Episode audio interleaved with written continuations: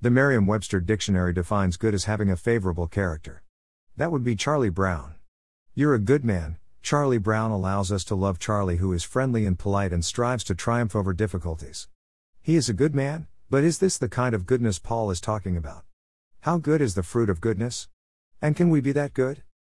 But the fruit of the Spirit is love, joy, peace, forbearance, kindness, goodness, faithfulness, gentleness, and self control. Against such things there is no law. Galatians 5 22 23.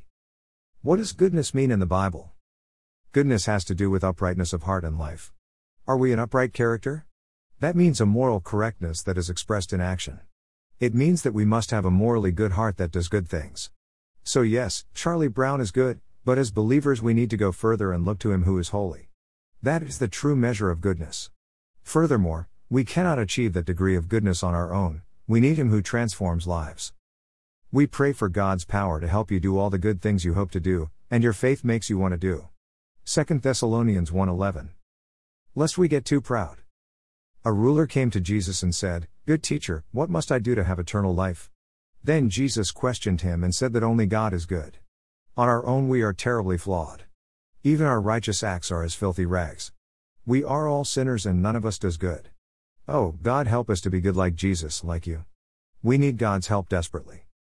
We are called to bear the fruit of goodness. Unless we are grafted into the good tree, the good branch, we can bear no fruit. It may appear as good, but it is flawed.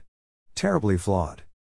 Self righteousness, conceit, false motivations, all these hidden agendas creep into any goodness we attempt on our own.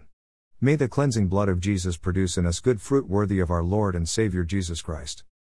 Santa Claus is coming to town probably expresses goodness better, he knows if you've been bad or good. So be good for goodness sake. What if we wrote instead, Jesus knows if you have been bad or good? So be good for goodness sake. Jesus is coming to town tonight. Click here to read more from Helen Khan. Try Audible Premium Plus and get up to two free audiobooks. Purchases from links on Christian Writers Bookstore including free trials goes to support the website and keep it free for the authors. Dash